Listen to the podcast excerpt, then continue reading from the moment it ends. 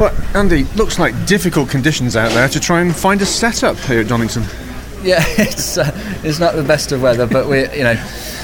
It's, it's nice to drive in the wet. I really enjoy it. So um, we, we tried some things, as I'm sure everyone does, and, and feel we got somewhere towards the end of it. Made quite big big um, big progress. So, uh, but frankly, from where we rolled out, we only nibbled it away at the setup a little bit.